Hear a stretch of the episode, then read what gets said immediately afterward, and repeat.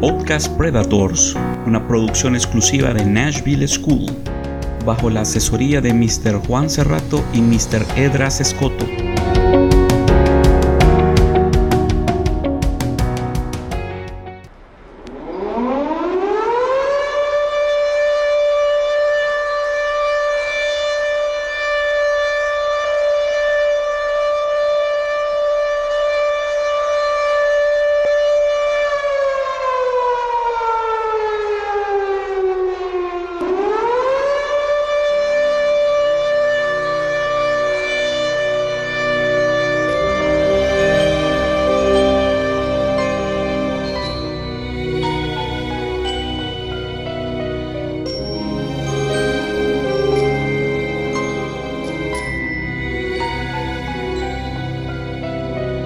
El lunes 6 de agosto de 1945, una brutal explosión borró del mapa la ciudad japonesa de Hiroshima.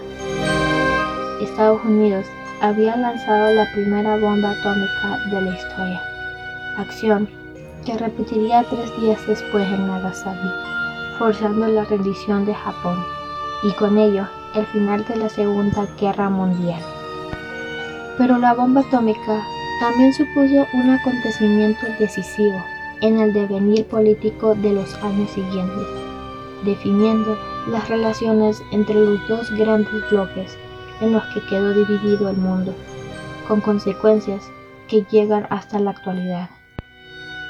Para encontrar el origen de estas explosiones hay que remontarse unos años atrás, agosto de 1939 cuando un grupo de científicos, encabezados por Albert Einstein, escribieron una carta al presidente de Estados Unidos, Franklin D. Roosevelt, en la que le advertían de la posibilidad de que la Alemania nazi hubiera empezado a desarrollar un programa para investigar el uso de la energía nuclear para la fabricación de bombas, que son extremadamente potentes.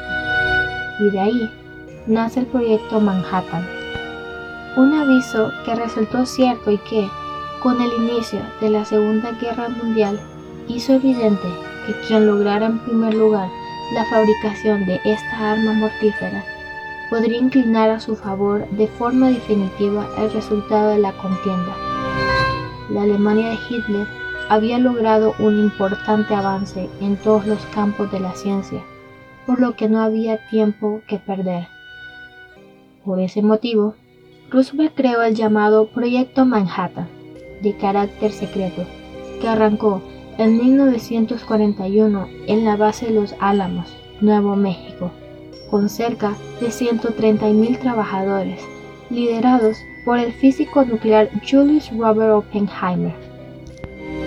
Junto a él figuraban un buen número de brillantes científicos, como Harold C. Urey, James Chadwick Enrico Fermi, Isidor Rabi, Willard Frank Levy, Hans Brett o Luis Walter Álvarez. Estados Unidos entró en la guerra en 1941 tras el ataque de Japón en la base de Pearl Harbor en el Pacífico, un hecho que supuso una enorme conmoción para la sociedad norteamericana. Esto obligó a Estados Unidos a mantener dos frentes abiertos, el europeo y el asiático, en el que los japoneses se mostraron como enemigos irreductibles. Primavera de 1945. La Alemania nazi había sido derrotada, pero Japón resistía a pesar de la campaña de bombardeos que había llevado a cabo Estados Unidos y que había destruido algunas de las ciudades importantes que se había cobrado cientos de miles de vidas. En julio de ese año, en Potsdam, Alemania, los líderes de Estados Unidos, Reino Unido y la antigua Unión Soviética se reunieron para fijar el orden que regiría en la Europa de la posguerra y solicitar la rendición incondicional de Japón. Harry S. Truman que había accedido apenas unas semanas antes a la presidencia de Estados Unidos tras el fallecimiento de Roosevelt, supo que durante la reunión que la bomba atómica estaba lista para ser utilizada. Baby well born. El bebé ha nacido bien, rezaba el escueto mensaje en clave que recibió el mandatario estadounidense, lo que en la práctica significaba que la prueba realizada en los Álamos había sido un éxito. Los científicos del proyecto Manhattan habrían presenciado con asombro que la capacidad destructiva de la bomba que probaron en el desierto de Nuevo México era mayor de lo que pensaban. Truman dudó si informar a Stalin de la existencia de la misma, pero finalmente optó por comunicárselo, ante el riesgo de que pudiera suponer una ruptura entre los todavía aliados. Tenemos una nueva arma de una capacidad destructiva inusual, le dijo el mandatario estadounidense al soviético. Pero este no pareció impresionarse demasiado, seguramente porque los espías de la Unión Soviética, como habían hecho los de Estados Unidos con Alemania, eran conocedores del proyecto. Quizá antes que el propio Truman, que hasta su juramento como presidente en abril de 1945 se habría mantenido ajeno a la existencia de la bomba nuclear. Finalmente, el presidente de Estados Unidos firmó la orden el 3 de agosto para llevar a cabo el bombardeo nuclear, una decisión que le perseguiría el resto de su vida y que achacó a su convencimiento de que salvaría cientos de miles de vidas, tanto japonesas como americanas. Kyoto, objetivo inicial. Pocas semanas antes de que Estados Unidos lanzara el arma más poderosa conocida por la humanidad, la ciudad japonesa de Nagasaki no estaba ni siquiera en la lista de objetivos de la bomba atómica. En su lugar estaba la antigua capital del país, Kioto. La lista la creó un comité formado por generales, funcionarios del ejército y científicos estadounidenses. Kioto con más de 2.000 templos y altares budistas, incluidos 17 lugares patrimonios de la humanidad, encabezaba la lista. Se describía la población de Kioto como más apta para apreciar el significado de esta arma como artefacto.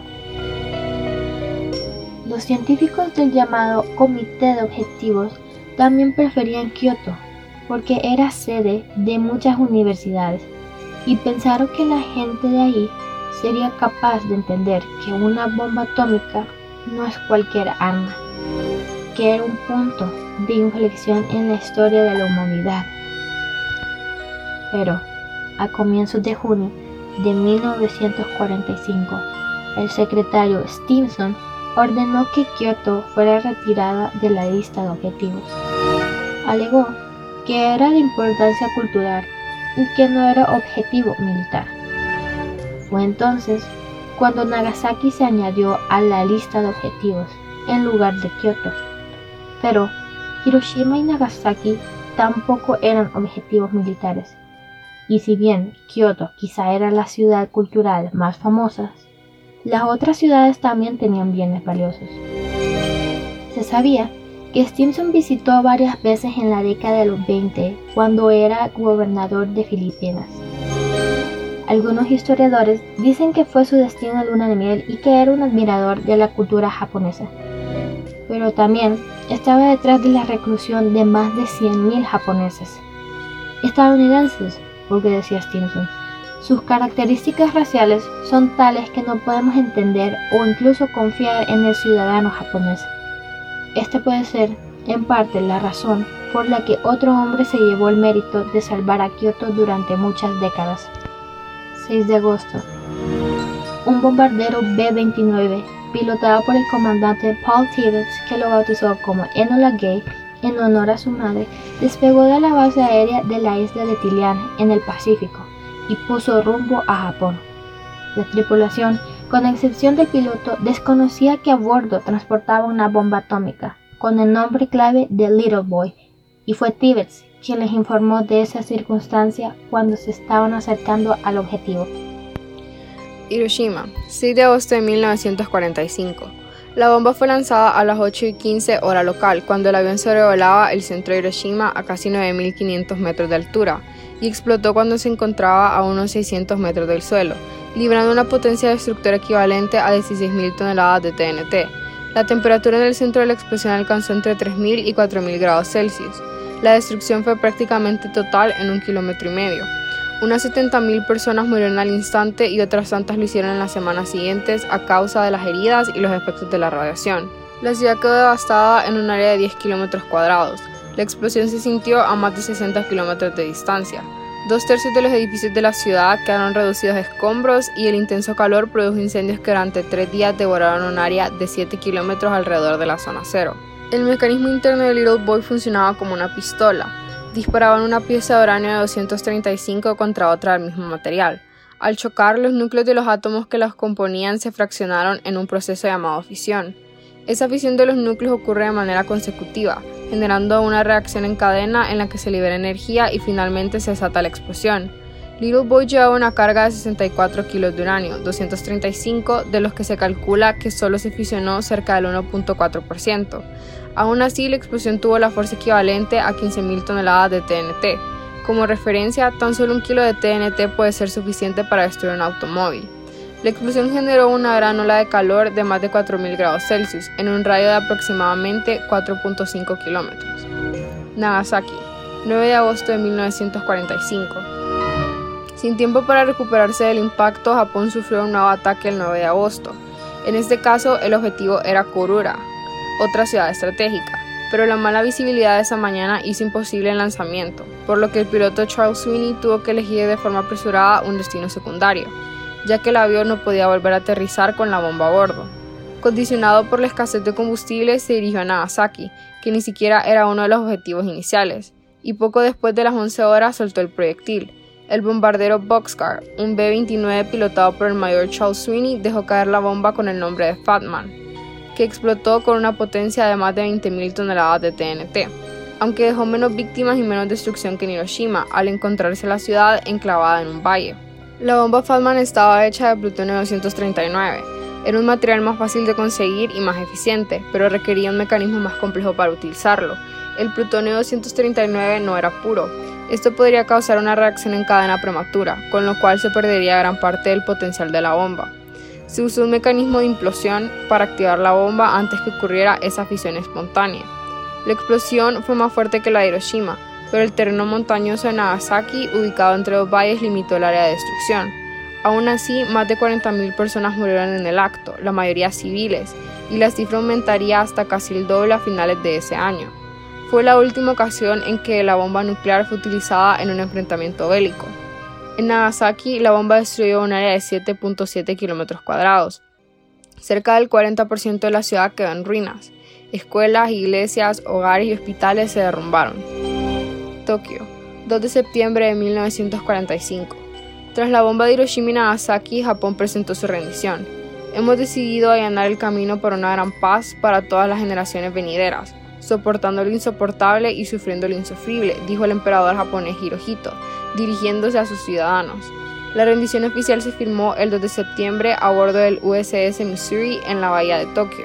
Se ponía así en fin a la Segunda Guerra Mundial. La brutalidad de la bomba. En una fracción de segundo tras la explosión de una bomba atómica se liberan rayos gamma, neutrones y rayos X, que salen disparados a una distancia de 3 kilómetros. Estas partículas invisibles bombardean todo lo que se encuentra a su paso, incluyendo los cuerpos humanos y destruyen sus células. En la bomba de Hiroshima, por ejemplo, resultaron letales para el 92% de las personas que estaban en un radio de 600 metros del punto cero. Los sobrevivientes de las explosiones conocidos como Ibakusha sufrieron las devastadoras consecuencias del intenso calor y de la radiación. De manera inmediata sufrieron quemaduras que les arrancaron las pieles y los tejidos. Sentí un dolor punzante que se extendió por todo mi cuerpo. Fue como si un balde de agua hirviendo cayera sobre mí y me restregara la piel, dijo Shinji Mikamo, sobreviviente de Hiroshima, a la BBC. La explosión al material reactivo les causó náusea, vómitos, sangrados y la caída del pelo. Con el tiempo, algunas personas desarrollaron cataratas y tumores malignos. En los cinco años posteriores a los ataques entre los habitantes de Hiroshima y Nagasaki aumentaron drásticamente los casos de leucemia. Diez años después de los bombardeos, muchos sobrevivientes desarrollaron cáncer de tiroides, de seno y de pulmón a una tasa superior a lo normal. Desde hace 75 años, ninguna bomba nuclear ha vuelto a ser utilizada contra el hombre. Quizás por eso la memoria de Hiroshima y Nagasaki y el recuerdo de sus víctimas deben estar siempre presentes y advertirnos de las consecuencias irreversibles que conllevaría un enfrentamiento de estas características. Además, la salud mental de los Hibakusha también se ve afectada por haber presenciado un acto tan atroz haber perdido a seres queridos y por el miedo a desarrollar enfermedades por causa de la radiación. Algunos de ellos vivieron condenados a estar confinados en un hospital. Muchos sufrieron discriminación por su aspecto físico y por la creencia de que acarreaban enfermedades. Otros vivieron con un sentimiento de culpa por no haber podido salvar a sus seres queridos. Muchas gracias por escuchar. Este podcast fue producido por las estudiantes Angie Celaya y Montserrat Izaguirre.